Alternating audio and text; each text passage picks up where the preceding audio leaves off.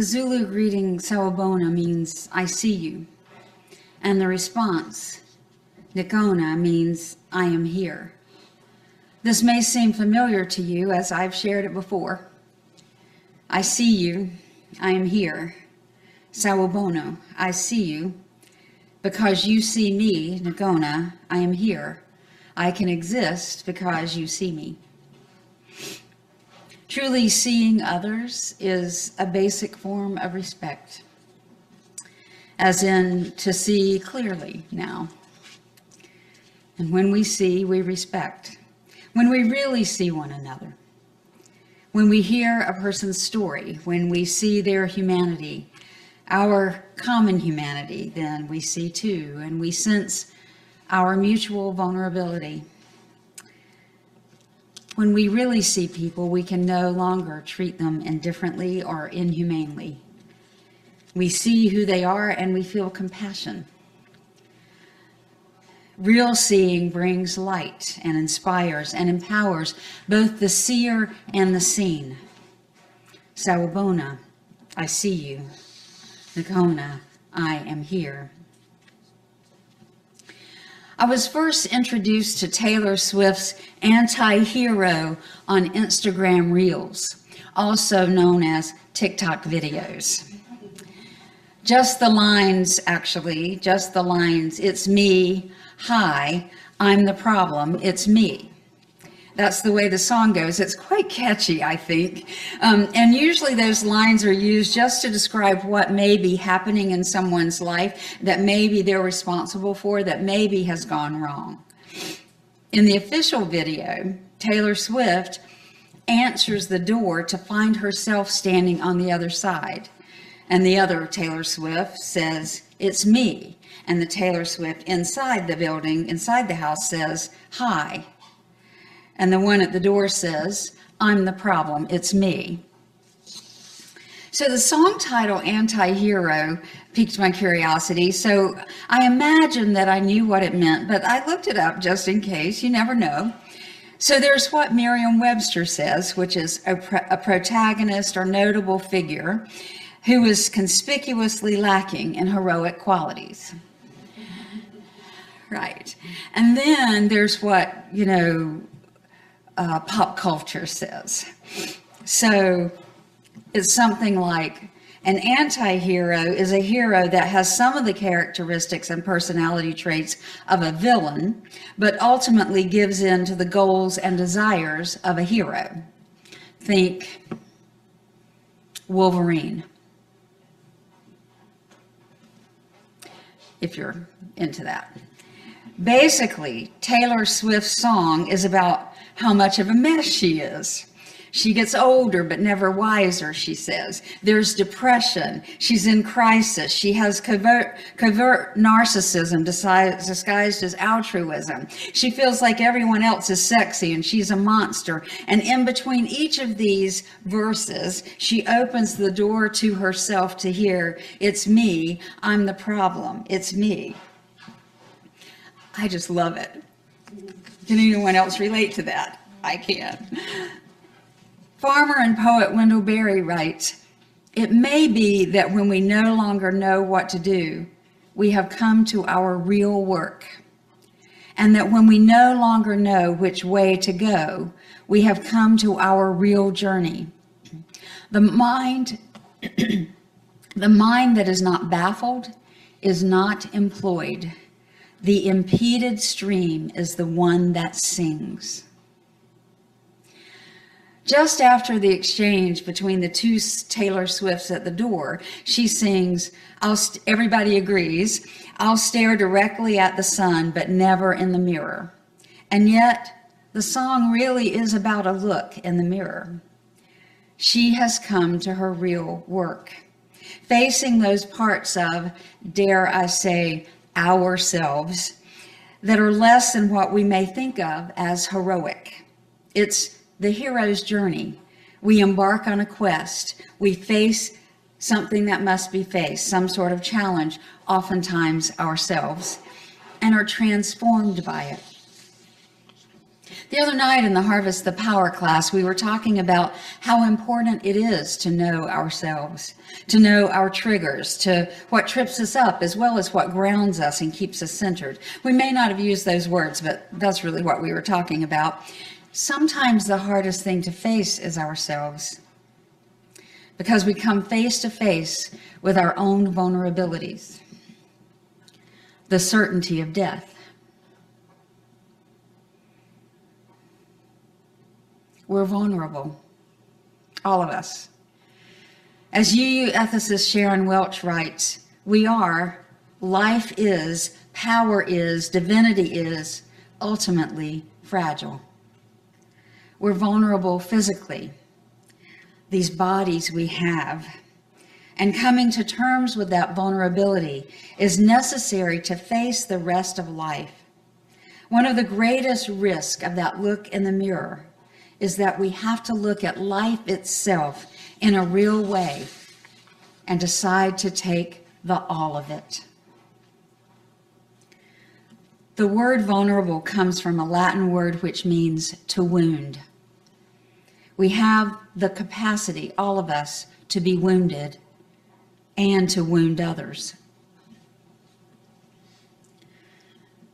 We're vulnerable from conception to death. When we're hurt in childhood, we try to shut down our vulnerability so that we become impenetrable to shut out the pain. But when we do that, we can't grow. Dr. Gabor Mate says that vulnerability is absolutely essential for growth and letting go of defenses such as being right and being perfect that we developed as children to insulate our, ourselves from the pain is necessary for growth. He invites us to think about how nature grows. Everything in nature grows where it's soft and vulnerable and open. Not that hard, hard space, right? Even that dandelion that grows through the crack in the sidewalk has found that soft and open space. Vulnerability is essential for growth. Yesterday, I was listening to an interview with Macklemore, an American rapper and song artist. He was talking about his newest album titled Ben, which is his first name. Macklemore is his rapper name. He has a song titled, aptly enough for today, Heroes. But the lyrics imply in his song that his heroes are not who we would normally think of as heroes. He's a rapper after all, so you can imagine. I download, I bought and downloaded the album. I love it. Um, I just recommend that if you're going to do that, that you get really comfortable with language. And, you know, I'm just saying. So I'm just saying, you know. Um, the interviewer, though, NPR Scott Simon asked, Did you have a tough pandemic? You can hear it in his voice, right? Did you have a tough pandemic? And Macklemore, though he admitted later that it's painful and difficult to talk about, Macklemore did not hedge. He said very directly and without hesitation, I assume you're referring to the relapse. The disease of addiction has a strong voice, he said. For addicts, routine is so important. And I lacked that at the beginning of COVID, he said. Remember how vulnerable we felt at the beginning? Oh my gosh, that sense of any routine or anything that we thought we could count on and the uncertainty of whether we could count on it or not. So Macklemore relapsed. When his wife said, I know something's up, he faced it, but he admitted it was painful, still difficult to talk about but he was willing to talk about it to look into the mirror. And he says, when you're clean, when you get some days under your belt, and life starts to have hues again when the color comes back, and you're reminded that life is worth living, that whatever you're doing to try to escape is not working and never has worked, the only way to show up is to face yourself to face what you're trying to hide from and to show up. And he goes on to say there are moments when we have to ask ourselves do we want to push into fulfillment and meaning, or do I want to push into comfort and ease? This is where life feels fulfilling and has purpose and intentionality behind it. And in that place, is where the universe starts to make sense, he says. Vulnerability is necessary for growth, and growth and vulnerability take courage.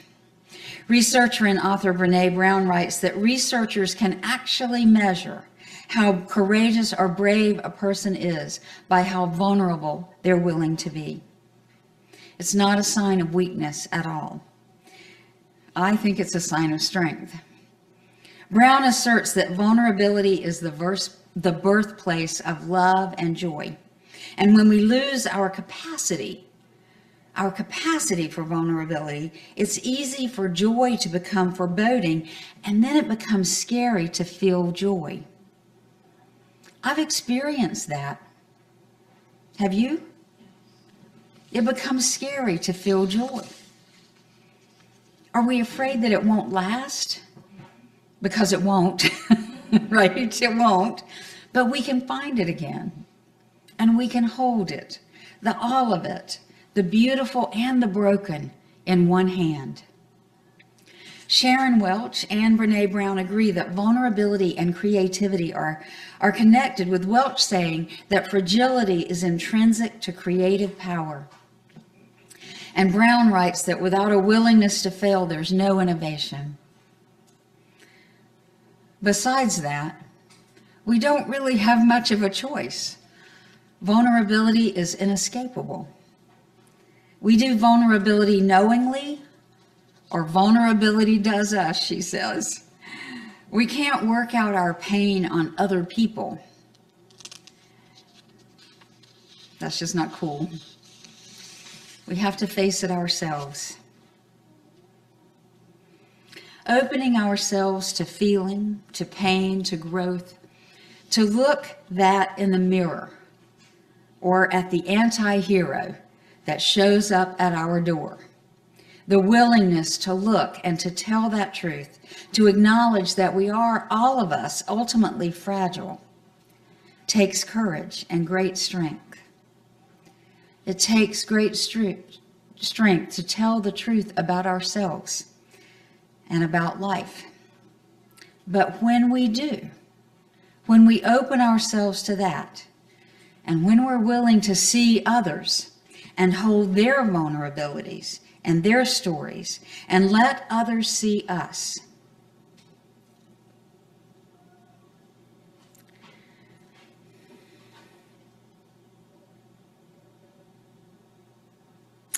Then it becomes easier to acknowledge the vulnerabilities of others that may have different identities or ways of being in the world and to acknowledge that there's that they're at a disadvantage in a system. And then to think of how those systems try to control people, how lawmakers pass laws about people's bodies to try to prevent, prevent them from existing. And maybe that's what it comes down to that we see others. That acknowledging how vulnerable we all are helps us as we see life, how all of it is ultimately precious, and that seeing and letting others see us is a gift of respect to ourselves and to the other person. And the transformation in that comes in the form of greater compassion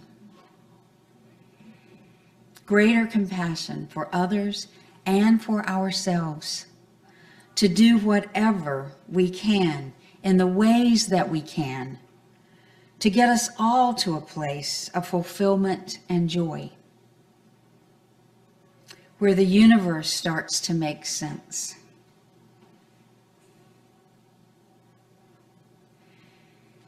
Isn't that why we're here?